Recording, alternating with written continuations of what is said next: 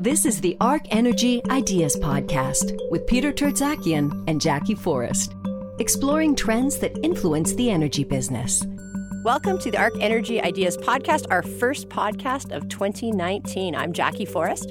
And I'm Peter Tertzakian. Happy New Year. Did you have a good one this year? I did. Yeah, I was skiing. So, uh, beats a day in the office. No Absolutely. offense, Peter. Yeah, no, I was in the office. No, actually, we had a good New Year, good dinner, family, friends. It was really fun. Really Good. fun. But we're back. We're, pardon the pun, energized to go. So beyond being 2019, it is also the year of the. Pig in the Chinese calendar, and it's certainly feeling that way. It is. We got a number of topics to talk about. Of course, we're going to talk about the international move in the oil prices, and that'll distill down into our Canadian oil and gas markets. Yep. Then we'll talk about what that means for the outlook for activity levels here in Canada and some other recent news that we thought was worth highlighting. I do want to come back to the year of the pig, though. It does feel that way. But in China, pigs are a sign of wealth and fortune. So let's just hope that the Chinese version comes through this year, not the Western view. Absolutely. Absolutely. Now, some people have been listening to our podcasts uh, exclusively just on our website, but you just have a different way of listening to things. That's right. We posted something on our website about how to follow our podcast from your smartphone, which actually most of our users are are actually listening on their computers. And uh, the smartphone has lots of advantages. You can multitask. I'm always listening to podcasts when I'm doing household chores or working out or driving in my car. And so we'll put the link to how to do that on the bottom of the show notes here. Right. So we should get out of the 1990s, is what you're saying. Yeah, get into the new mobile Okay. age of, of Absolutely. audio on the go. Good. Good. Well, international oil prices, what's going on there? Okay, well, let's talk about West Texas Intermediate, which is the North American benchmark but follows the international price. It's kind of a bit of disbelief what happened here over the holidays that uh, prices just fell to uh, $42. That was quite a good Christmas Eve present when I looked at my phone and saw that. So, a lot of disbelief, especially because I wrote a commentary December 11 saying that the cut should keep the price above 50. So, uh, obviously, the markets didn't read my commentary. Now, my logic was that if OPEC made these cuts, the market should be pretty supplied and we would still need some growth from the US. So we should have a floor around 50. But the good news is this week, price recovered to Yeah. uh, above 50 So what's going on? I mean, it's not just about the OPEC cuts. We've got economic chatter going on too. There was a lot of concern about the trade relationship between China and the United States, the ongoing trade war that's been happening, and it really over the holidays hit sort of a peak negativity. And when you have these trade uncertainties, it really affects the market's perception about GDP, and GDP relates to energy and oil consumption. And the perception was that that was really going south. Uh, that's reversed now. Well, I don't know if it has, but yes, there's, there's some trade negotiations going on between US and China, and there's a view that there will be some resolution to the trade war and more trade.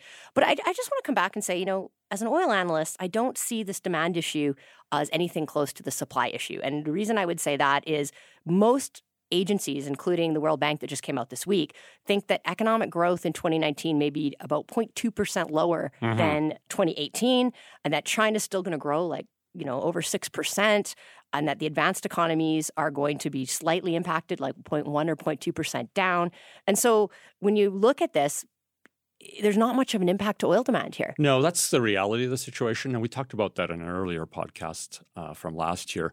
But the markets really do get concerned at any hint of economic slowdown on a global basis. And the oil price has always responded to that, which is why we call the oil business a cyclical business, because the dominant cyclical driver is the economy. And so when there's negative pull on top of the economy, typically oil prices are quite reactive on the downside and vice versa. And so this ongoing saga of the trade war is really introducing volatility. And then draped over that, we have the saga on the supply side and the uncertainties of what OPEC is going to do or not going to do, what the Iran sanctions are going to do or not going to do, and so on and so forth. So it all adds up to pretty big price swings. well yeah and you know when, let's talk about this opec deal so saudi you know, recognizing the price was sliding, has put out a lot of messaging in the Yeah. last few weeks about these are real. One of the things is there was some doubts because there wasn't country level targets that these would actually be Mhm. um, done. Now Saudi's actually maybe probably going to overcut. They're talking about uh, having a cut that's almost as big as the whole OPEC cut here um, in January. Wow. And so I actually think these cuts are going to come in bigger than we think. The market's going to balance faster than we think. But I guess the market uh, Right. has to see that. Right. And so the price has responded favorably to that. It has, and I, but I think to your point, the biggest reason for the move this week might have been just news around this uh, U.S.-China Right. trade war resolution and the potential Mhm. um, for the economy not to be as mhm. impacted. So the price dropped, as we know, in the latter part of the year, uh, very close to Christmas, as you said, into the low 40s. Did we see any sort of response in the United States in terms of the drilling activity? I mean, it was happened so quickly, but I mean, what, what is what is the sentiment in terms of U.S. activity and output production into 2019? Well, right now it's looking like the U.S. will still grow in terms of their spending next year, maybe in the range of five or ten percent. But that's less growth than the previous year, where it was around twenty percent. Wow. Uh, so there's still going to be growth, but there is a view that the supply won't grow as much. But that's mainly of a function of infrastructure bottlenecks out of the Permian. Right. Um, so we're only expecting about a million barrels a day of growth out of the U.S. this year, compared to something like 1.4 Mhm. in uh, 18. That's kind of entry to exit. So there's a lot of moving parts here. And what is our best expectation of what's going to emerge here, say, in the first half of the year and the latter half of the year? I'm going to stick with my view, assuming no other big surprises here, that price should stay above $50 a barrel. I think OPEC will cut. I think that will mean that we do need to have prices that incent some supply growth from the US, which I believe, you know, we need prices above 50 bucks to do that. So I think we should see a fairway that's 50 and above. 50 and above is a reasonable price, especially when you multiply it by the exchange rate here in Canada.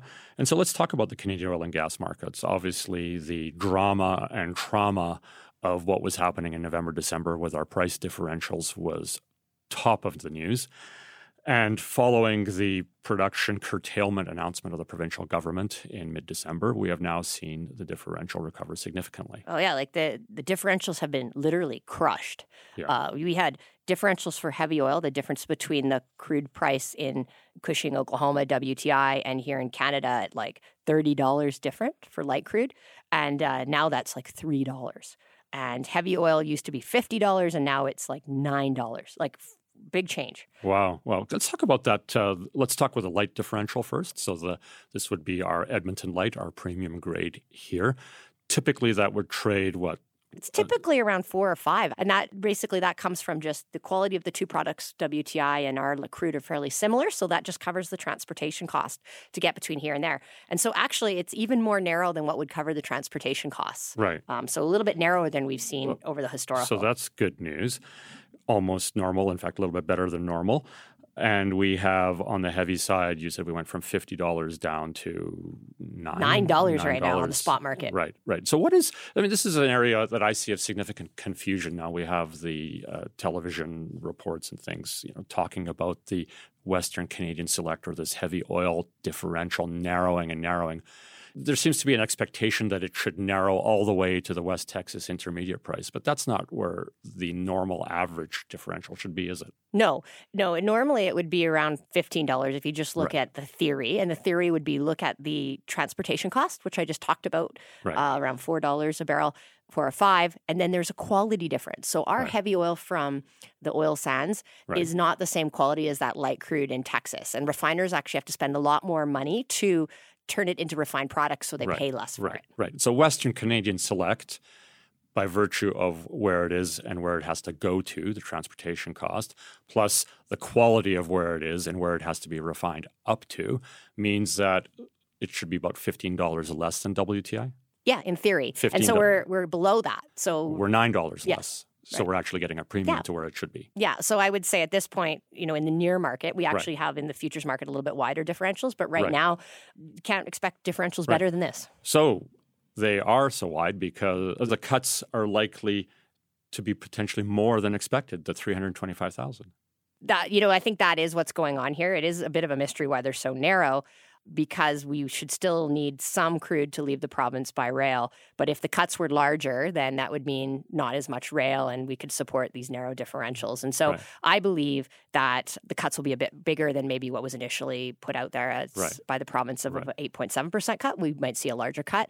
And therefore, we don't need as much rail. And therefore, we don't need the diffs to be as wide in the near term. Right.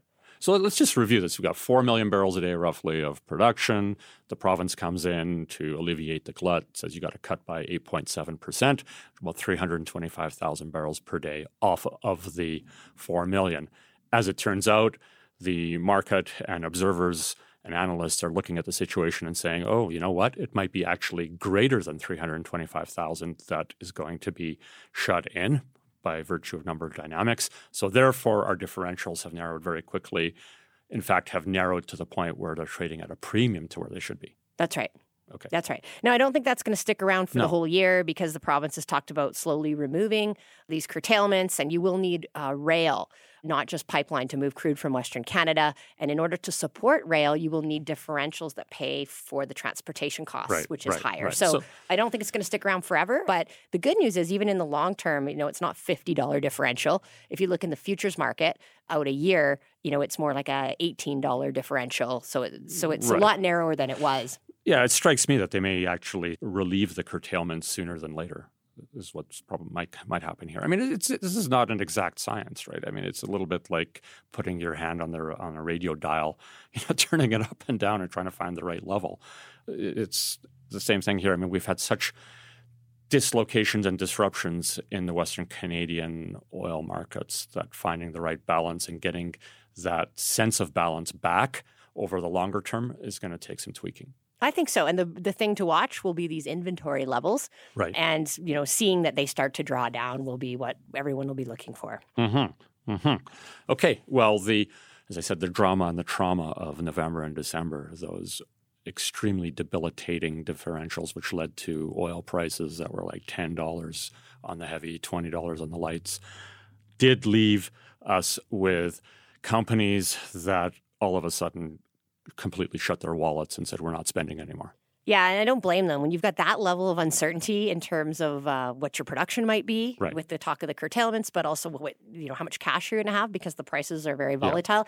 A lot of companies just choose to do nothing, and I think we're seeing that in terms of the activity rates as we come into the new year right. being much lower than they were the same time last year. So we've got a little bit of a divergence here. We've got activity rates that are very low. We're coming into the year 2019, similar to 2016, which was a debilitating year where the price of oil had dropped to $35. So that is a little bit at odds with the most recent price movements, with those differentials narrowing to premium levels, mm-hmm. plus the top line oil price recovering back to the $50 level or so. So there's a bit of a dislocation. So what are you hearing about the producers and if they're going to spend and start drilling again? Well, you know, this is a year where picking the activity rate, which is something we love to do here at ARC, every year we like to figure out how many wells we might be drilling in the upcoming year. It's more challenging because we don't have, I think, that much guidance that we can rely on. Yes, a lot of companies have put out guidance, but it's quite dated and things have changed a lot. So I think there's some downside risk to it. If you look at the industry as a whole, a lot of the public companies, it might indicate that spending would be down about 10%. However, a lot of these are dated. If I look at the most recent big announcements, CNRL is saying they're going to spend about 20% less in 2019 compared Oh, to that's 18. significant. Yeah. Yeah, and 7gen this week came out saying down 27% Mhm. uh, year on year.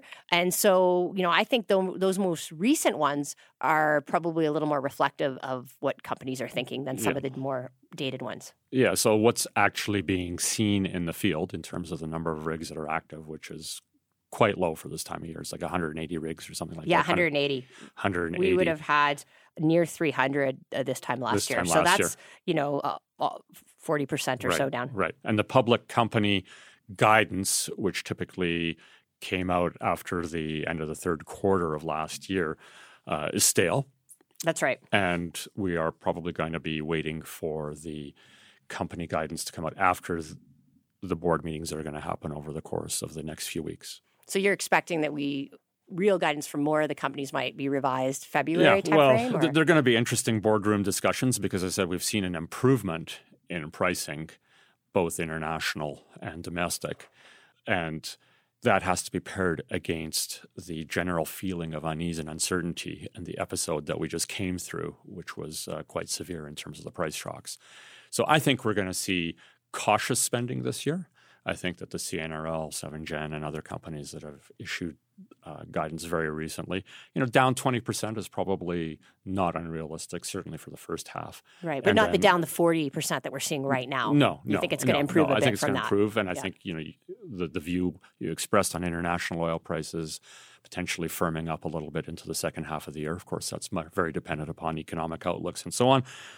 But uh, the second half is probably going to look better than the first half. And by the way, in the second half, we'll also have more of that railroad stuff and longer term remedies to the market access issue. Right. So more spending, probably more weighted towards the second The half of the year, which is very year. different for Canada. Yeah. Usually, uh, like a third of our drilling is in the winter. Uh, and then this first quarter of the year, that's probably Yeah. not going to happen this year, but we'll still probably see some spending. Yeah. yeah. Later on. I think that's what you're going to see. Okay, well, let's talk about some other news, uh, recent news that's worth uh, highlighting. Uh, in Canada this week, there was a lot of talk about this opposition to the LNG oh. pipeline that is going to connect the gas fields in Northeast BC with the LNG Canada project in Kitimat.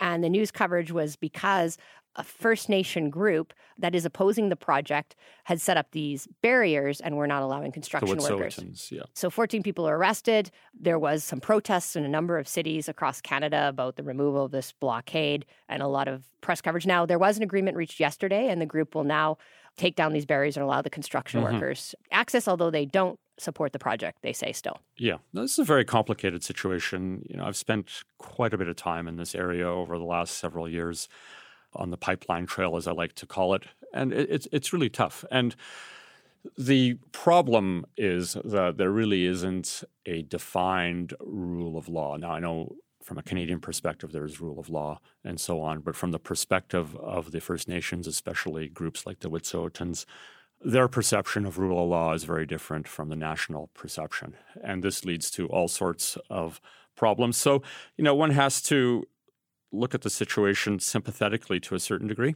But at the end of the day, leadership does have to emerge to resolve the situation. That's where we're at. But I think at the at the root of it, you know, certainly what I learned when I was there is that engagement at a community level is so important by industry, by other stakeholders that want to get these projects built. You have to develop the trust of the people along the way.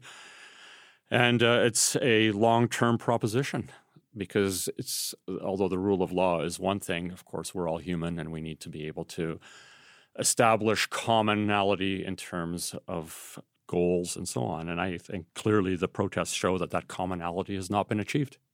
Well, you know, the one thing I'll say is that, and this is just about the media coverage. I agree with mm-hmm. you, Peter, but the, the media coverage, I think, made it sound like this sort of represents everybody. But the reality is, something like 25 First Nations have signed agreements with the pipeline company, the Coastal Link LNG pipeline, which uh, Yep. Trans Canada, oh, but they have a new name this week. TC Energy. Yeah, TC Energy. Okay, well, that's a whole other topic. But um, they've got uh, support from these groups. And even this band, the with Wet'suwet'en, they have agreed to this, but there's a sub sub group here that hasn't. Well, that's right. Because again, the I'll say it again, like the, the, the rule of law is not clear.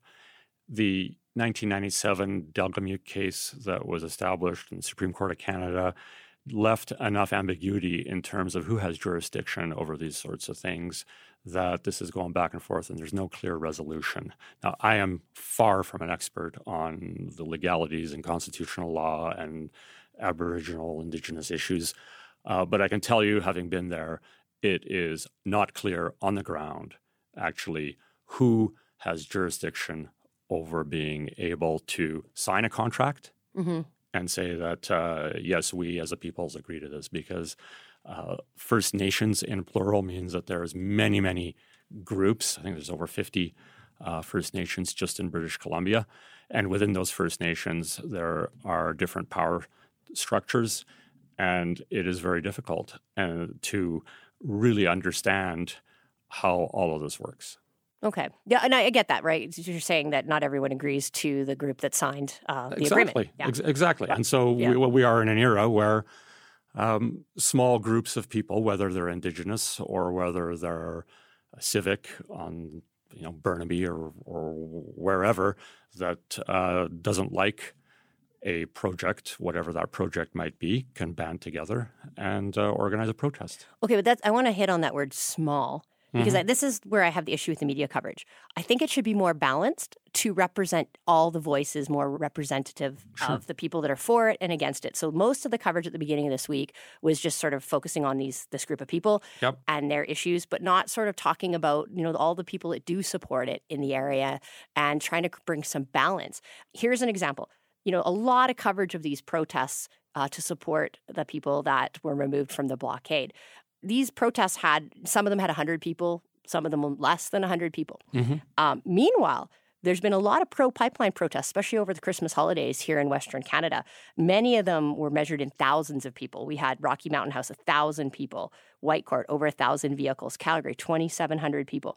And they didn't get very much media focus. So I think when the media wants to show something, they should show the balance. Yes, there are people that are against this project, but also there are a lot of people that are for it. And we should try to share the airtime. Yeah, I can agree with you that uh, we need to share the airtime more, but I also think that more effort needs to be put by stakeholders, including the industry, on really working with these communities on the ground, whether they're Indigenous or not. It's a great point. And to come back to how this all got resolved, we did actually have the Coastal Link group make an agreement, come meet with them, and now they have Yeah. agreed to remove Yeah. the barriers. So But that it is should actually never- what happened. You know, my, my, my, we should never allow it to get to that. Is, is my view, and I know that more can be done. And I'm hoping that as we go forward, that these are lessons that we learn. That it's really important to emphasize the on the ground community engagement. As I said again, whether it's Indigenous communities or non Indigenous municipal communities, and so on. yeah. We're in 2019 now. You know, people care about these projects. They- They, they want to understand them. Sure, Um, we need more consultation. We need more people involved. That's what sure, this. That's what society's demanding. that's right. Okay, let's talk a little bit news on Trans Mountain Pipeline this week. Now, the NEB has issued draft conditions related to the marine safety and marine mammal protection. So, if you remember, we had the court decision there in the summer that said, you know, the approval was getting pulled back because there were two issues. One was around First Nations mm, consultation, and Right. one was around this marine issue. So, this Right. is the draft resolution to the marine issue. And basically, what they're urging is that there are some limits put in place around marine traffic because of the Orca resident oh. Orcas in the area. So it's not just about oil tankers. No, it's not. And in fact, the interesting part is uh, the NEB initially scoped this out because they said this was broader than the project and they actually didn't have the jurisdiction to make rules about all shipping traffic. Right. Um, but this is actually going to affect all shipping traffic and they need to reduce the noise associated with the ships and um, that will help the You mean the underwater noise? Underwater noise. And to do that, you actually go slower. There's been some pilots done Mhm. in the area this summer that by going slower, you reduce the underwater noise and disturb less disturbance to marine mammals. So give us a sense of the numbers. Like how many ships go in and out of Vancouver? I don't even know. Is it? Uh, I do know, so you're in luck.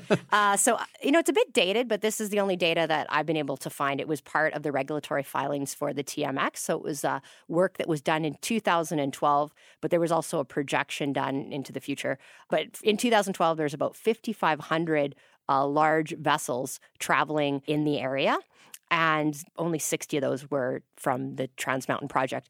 The forecast is it would be about 6,200 when the TMX comes online and that there would be 400 tankers. So about 6.6% of all of the traffic was projected to be coming from the Trans Mountain Project. The rest would be other shipping things, whether it be like cargo ships or other tankers with refined products uh, or other products like coal and sulfur. okay, so let me try and uh, understand. So we got 5,500 ships going in and out of Vancouver a year in 2012. Yeah. Right. And that number is expected to grow to 6,200, including all sorts of freighters and cruise ships and what have you. Yes. Right. In 2012, Trans Mountain tankers were 60. If the pipeline uh, gets built, 408 per, That's right. per year. Right. So the fraction of tankers from Trans Mountain to total ships is going to increase, but the Department of what is it, the National Energy Board is is basically saying that all ships, freighters, et cetera, and otherwise are part of the problem here. Yeah, including uh, they're putting some potential limits on the whale watching industry Hmm. uh, because those guys that go out and chase the whales around are pretty dis- Sure. disruptive. Everything is disruptive uh, in the water with a big propeller. Okay, so what does this mean in terms of the timeline for Trans Mountain? Well, this is a draft, and so there is some time to comment, and then there would be a final report in February uh, with some recommendations or conditions that would be added to the existing approval. So there'll be more conditions, mm-hmm. um, and you know, not all of them. I guess TMX could actually do unilaterally if it involves right. changes right. to the whole marine shipping. Right. So what are we driving toward here? We've got the recommendations, and then at some point there needs to be another ruling there would be some new recommendations, but then we'd still have the First Nations consultation that hasn't been done yet. Mm-hmm. And so we're still waiting on that. There's no date right now in terms of when that would wrap up, right. but that's the other piece of the puzzle that's needed. And once you have those, then uh, the project can get back on track again. Get back on track with the shovels in the ground. Okay, well, we've covered a lot of grounds on Canada and the oil markets and the outlook for activity. Tune in, by the way, for our next podcast, which is going to be on the renewables market. There's actually been a lot going on in Alberta, Canada, and beyond in renewables. So we well, wanted to look at 2018 and look back at it and, and talk about some of the major developments. So we're going to have a guest, Grant Arnold from BluEarth, uh, yeah, which is a generator. Yeah, looking forward to that one. Well, thanks everyone for listening, and we'll join you next week. Thank you. For more ideas and insights, visit arcenergyinstitute.com.